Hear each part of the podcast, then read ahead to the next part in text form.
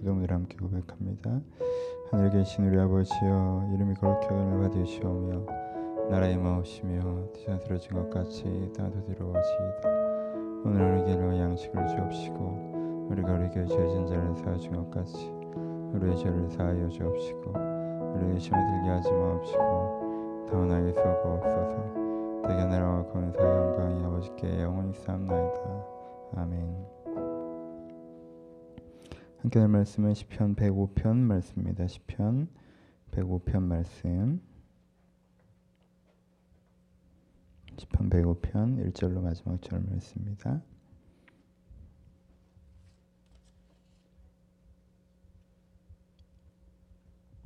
다 찾으셨으면 한 절씩 교독합니다. 제 1절 읽겠습니다. 여호와께 감사하고 그의 이름을 불러 아뢰며 그가 하는 일을 만민 중에 알게 할지어다. 그에게 노래하며 그를 찬양하며 그의 모든 기이한 일을 말할지어다. 그의 거룩한 이름을 자랑하라. 여호와를 구하는 자들은 마음이 즐거울지로다. 여호와 그의 능력을 구할지어다. 그의 얼굴을 항상 구할지어다. 그의 종 아브라함의 후손을 곧 택하신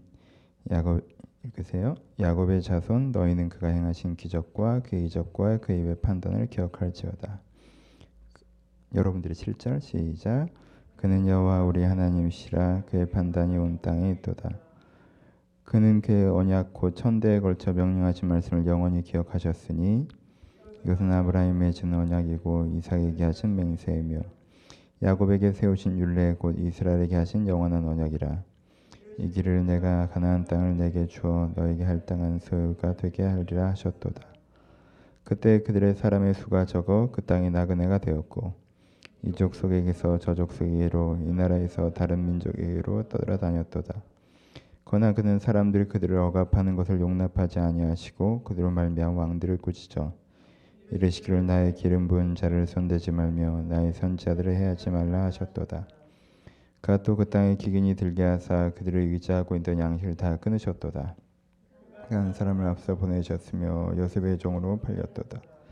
그의 발은 착고를 차고 그의 몸은 쇠사슬에 매였더니 곧 이스라엘의 말씀이 응하실 때까지라. 그의 말씀이 그를 단련하셨도다. 왕이 사람을 보내어 그를 석방하여 무 백성의 통치가 그를 자유롭게 하였도다. 그를 그의 집에서 주관자로 삼아 그의 모든 소유를 관리하게 하고 그의 뜻대로 모든 신하를 다스리며 그의 지혜로 장로를 교훈하게 하였도다. 이에 이스라엘의 예굽에 들어감이며 야곱의 혐이 땅에 나그네가 되었도다.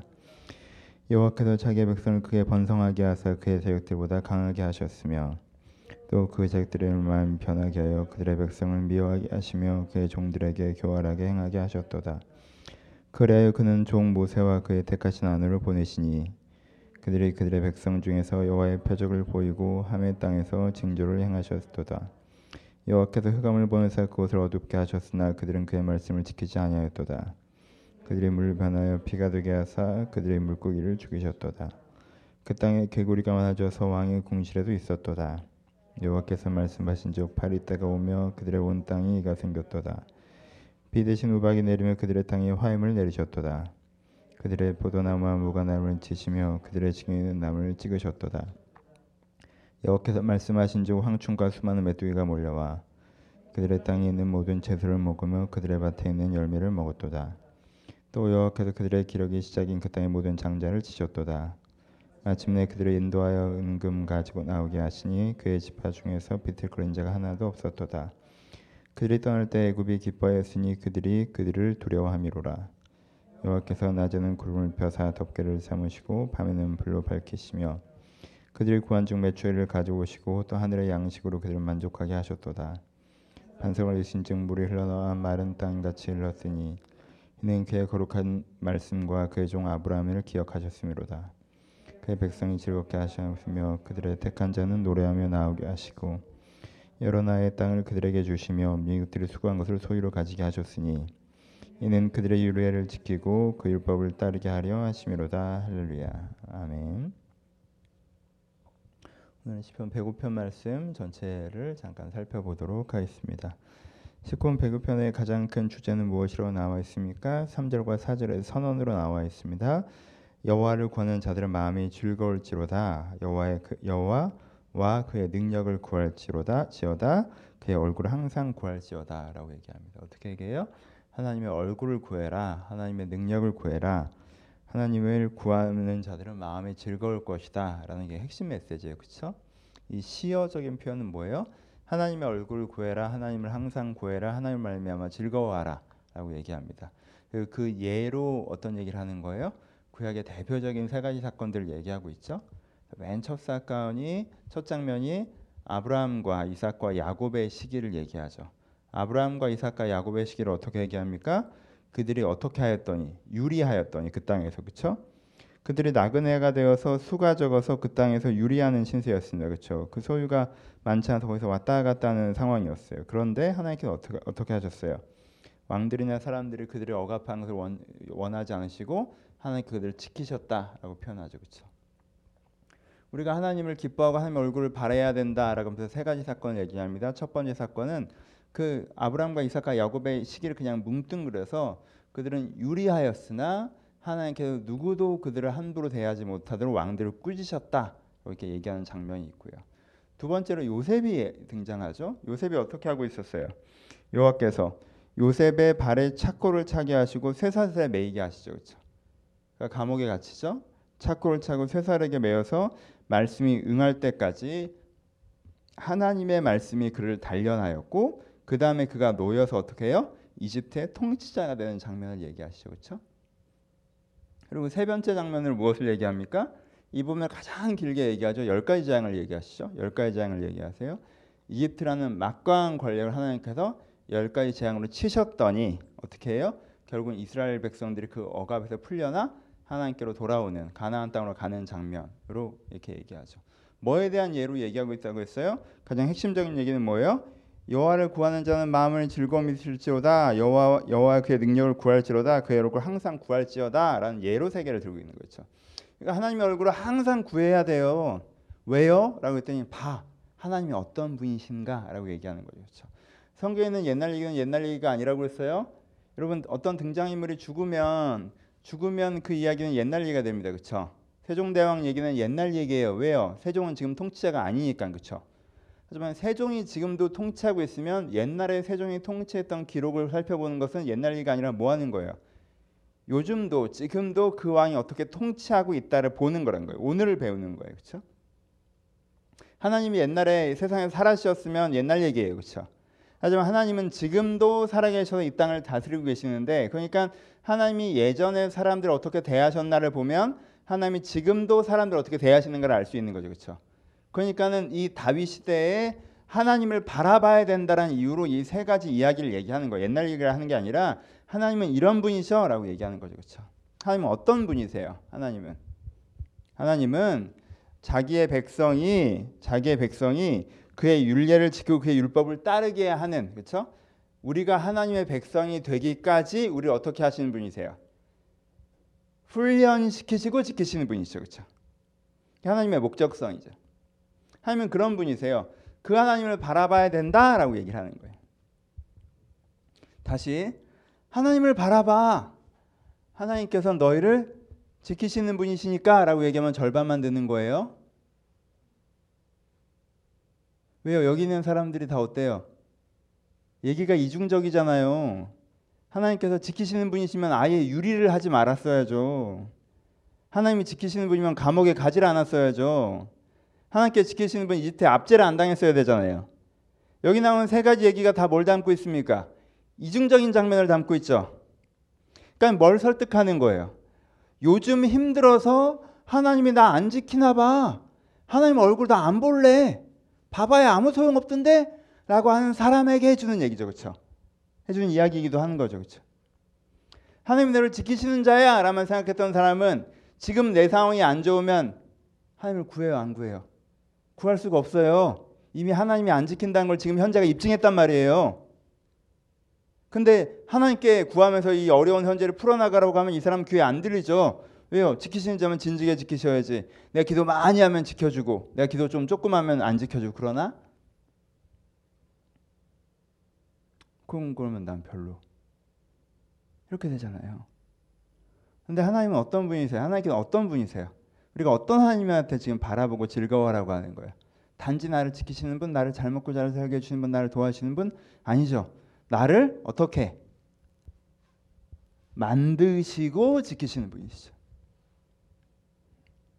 유리하게 하나 왕들이 그를 침해하지 못하게 하는 분이시고, 그가 착고의 차이나 말씀으로 그를 단련하는 분이시고, 그가 이집트에서 억압받는 상태가 되나 거기서부터 끌어내시는 분이시죠. 그렇죠? 하나님께서 일부러 이를 고생시킨다, 거기까지는 가지 맙시다. 하지만 여기에 두 가지 라인이 분명히 같이 있죠. 어떤 라인이 같이 있어요? 우리를 훈련시키시는 라인과 우리를 보호해 가시는 라인이 같이 흐르죠. 하나님께의 목적성은 뭐예요? 하나님께의 목적성은 그의 언약을 우리 가운데 완성하시는 거예요. 하나님의 약속을 우리 가운데 완성하시는 거예요. 그의 약속은 뭐 어떤 약속이에요? 우리가 잘 먹고 잘 사는 이기적인 사람이 되는 거예요? 지금 이 상태에서 여러분들이 돈 많고 잘 나가면 여기 올 것 같아요? 교회를 옮길 것 같은데 생각엔? 얼마나 많은 사람들이 풍요해서 하나님과 멀어집니까? 하나님과 상관없는 사람이 됩니까? 하나님의 약속은 뭐예요? 그냥 우리가 잘 되는 거예요? 아니죠. 우리가 좋은 사람이 되는 거죠. 선한 영향을 미치는 사람이 되는 거죠. 우리 그런 사람으로 만들어 가시죠. 그러니까 네가 하나님의 얼굴을 보고 기뻐하라 라고 얘기할 때는 뭐가 있어야 돼요? 내가 하나님으로 말미암아 성숙한 사람이 되어져 가는 거에 대한 기쁨이 우리 가운데 있어야 돼요. 성숙한 사람이 되고자 하는 열망이 우리 가운데 있어요. 변화된 사람이 되고자 하는 소망이 있어야 돼요. 여러분, 좋은 것을 지난주에 얘기한 것처럼 아무리 좋은 것을 줘도 그것을 좋아하는 열망이 사라지면 그 좋은 것은 그 사람이 좋은 것이 아니에요. 그렇죠? 그러니까 중요한 건 우리가 무엇을 갖고 있는가가 아니라 우리가 무엇을 느끼고 할 수 있는가에 대한 품이에요. 사실 하나님께 우리를 어떻게 하세요? 우리를 연단하시고 훈련하시고, 하지만 그 가운데 지키시고 돌보셔서 하나님의 사람 우리를 만들어 가신다. 그 하나님께 집중해야 된다. 그 하나님을 바라봐야 된다 라고 하는 것이 오늘 시편이 우리 가운데 주고 있는 도전입니다. 적용으로 갑시다. 두 가지. 하나, 역사의 역동성이라는 표현을 써봅시다. 역사의 역동성. 역사서 성경 공부할 때 자주 하는 표현이죠. 역동성의 반대는 뭐예요? 고정성이죠. 고정성 뭐라는 거예요? 하나님께서 모든 것을 예비하셔서 모든 게 다 정해져 있어 라고 하는 게 인샬라, 이슬람교에서 하는 거죠. 그렇죠? 운명론이라는 거죠. 하나님께서 너를 인도하신다 라고 할 때는 이 운명론을 얘기하는 사람이 있어요. 그건 우리 쪽이 아니죠. 그렇죠? 모든 게 다 정해져 있어. 그렇지 않아요. 그래, 그럼 뭘 정해놓으셨는지 보자. 이렇게 정하셨다는 거야? 아니에요. 그건 역사를 고정적으로 보는 거예요. 역사는 역동적이에요. 역사는 역동적입니다. 어떤 게 역동적이에요? 하나님께서는 우리를 올바른 방향으로 끌고 가려고 막 노력하고 계세요. 그렇죠? 세상엔 그 방향으로 안 가겠다고 버티는 사람들이 있어요. 그렇죠? 그렇잖아. 홈리와 비누아스는 하나님 방향으로 안 가려고 버텨요. 근데 하나님은 얘네들을 끌고 가고 싶어. 근데 끌고 갈 놈이 하나도 없어. 그럼 사무엘을 태어나게 하시죠. 하나님 시간 많으니까. 그렇죠? 하나님 태어나게 하시죠. 그래서 사무엘을 통해서 끌고 가시죠. 그렇죠? 역사는 역동적이에요. 사울이 좋은 왕으로 쓰시려고 했는데 사울이 중간에 자빠져요. 그럼 하나님께서는 어떻게 하세요? 다윗을 세우시죠. 하나님께서는 계속 끌고 가려고 하고, 사람들 중에 글로 안 끌려가는 사람도 있고, 거기에 어떤 사람도 있어요? 하나님을 쫓아가는 사람들이죠. 이 세 힘의 충돌이 역사를 만들어요. 그렇죠? 하나님과, 그렇죠? 하나님을 반대하는 사울과 홈리와 비느하스 같은 사람들과, 하나님 편에서는 사무엘과 다윗 같은 사람들과, 이게 엉켜서 역사가 만들어지는 거죠. 그렇죠? 그러니까 역사를 피상적으로 보면 좋은 점과 나쁜 점이 섞여 있어요. 하지만 그렇게 결정됐던 게 아니에요. 이 세 가지가 합쳐져서 역사란 역동성이 만들어진다는 거예요. 그럼 개인사도 마찬가지죠. 내 개인사가 어떻게 만들어요? 여러분의 인생이 어떻게 만들어집니까?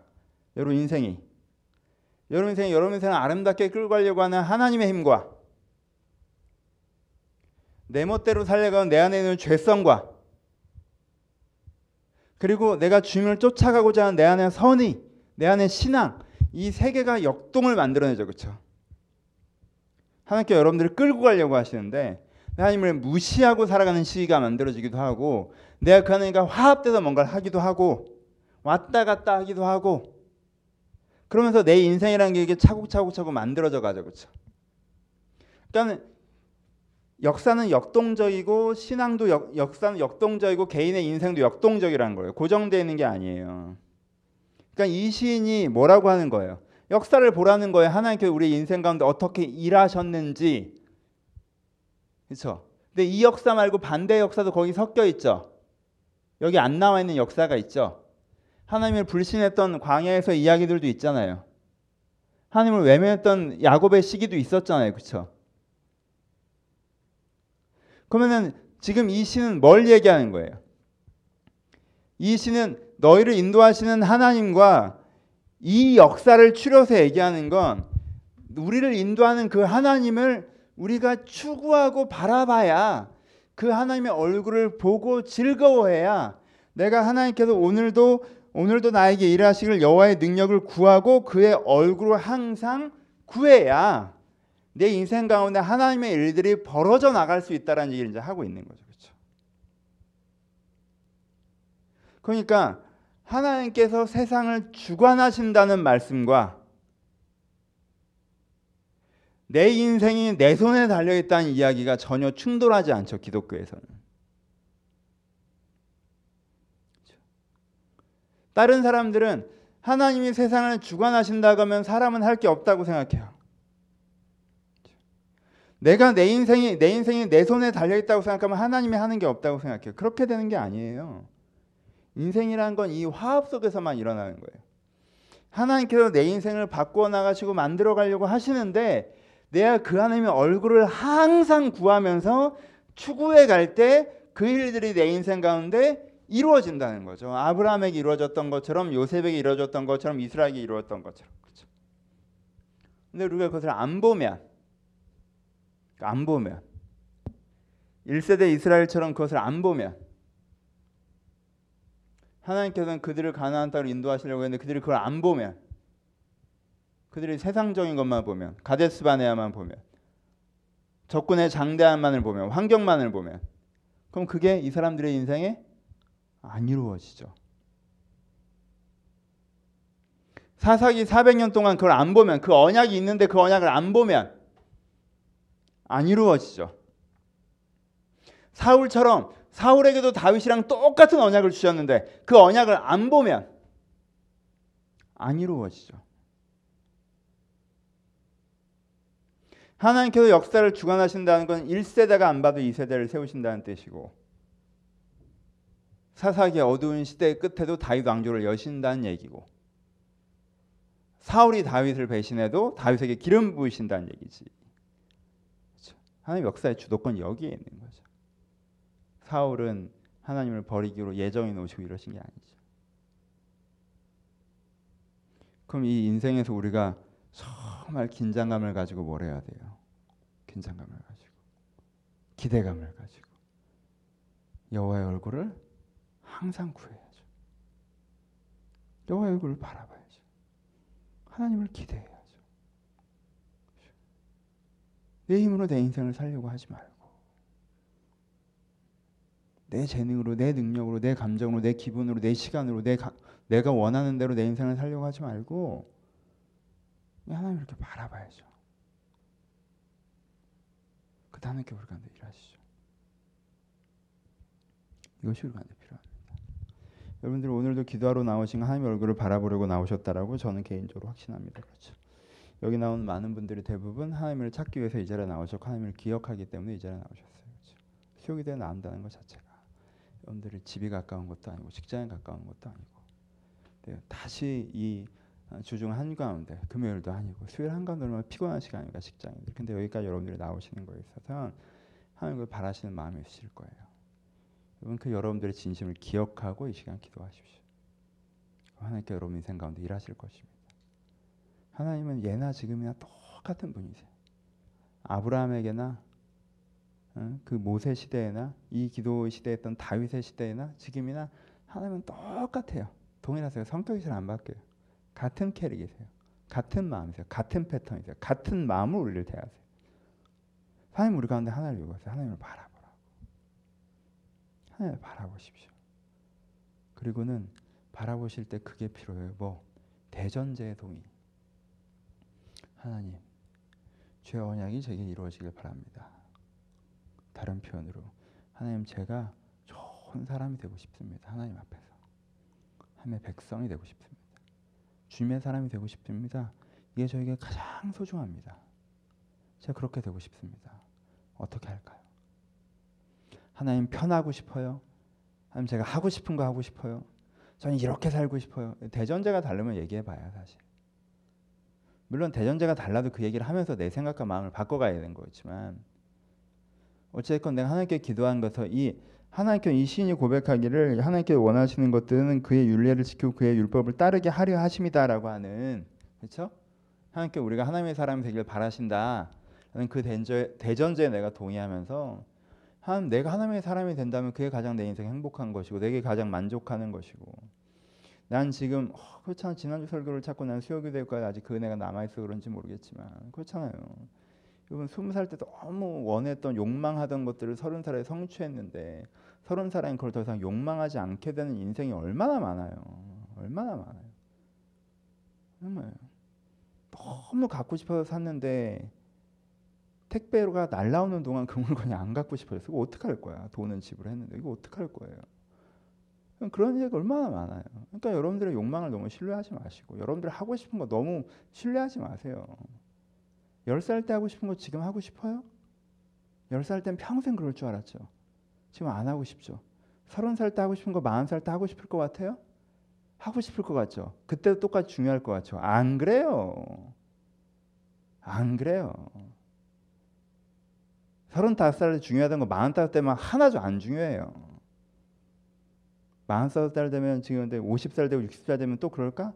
안 그래요. 그렇죠. 그런 건 다 지나가요. 이제 풀처럼 지나가는 거예요. 그런 거. 욕망을 성취하는 거. 그러니까 그걸 붙잡고 하나님 앞에 얘기하지 마시고, 하나님, 제가 주님의 얼굴을 구합니다. 주의 얼굴이면 하나님의 전인격을 구하는 거잖아요. 하나님의 생각과 하나님의 마음과 하나님의 욕망을 내가 구합니다. 내가 그걸 알고 싶습니다. 내가 주의 백성이 되고 싶습니다. 주의 자녀가 되고 싶습니다. 주님 닮은 사람이 되고 싶습니다. 내가 좋은 사람이 되고 싶습니다. 지금의 나는 그대로 놔두고 내 환경을 바꿔달라고 얘기하는 것이 아니라 이 미숙한 내가 주님을 닮아가길 바랍니다. 좀 제가 어떻게 해야 될까요? 제가 그렇게 해나가겠사오니 그 과정에서 필요한 걸 주께서 공급하소서. 여러분들이 기도할 때 하나님께 오늘 여러분들이 해야 될 것을 가르치시고, 하나님, 여러분들이 지금 잘못 바라보고 있는 것들을 책망하시고, 지금 여러분들이 갖고 있는 두려움에 대해서 위로하시면서, 내가 너와 함께 네 삶을, 네 인격을, 너라는 인생을 이렇게 만들어가고자 한다. 넌 원래 그런 사람이다. 나와 함께 이렇게 해보자 라고 말씀하실 것입니다. 그러니까 하나님과 만들어가는 그림, 시편 5편을 통해서 그리시면서 그 소망, 그 열정, 그 은혜를 다시 한번 회복하시길 주님의 이름으로 축원합니다. 같이 기도하시겠습니다.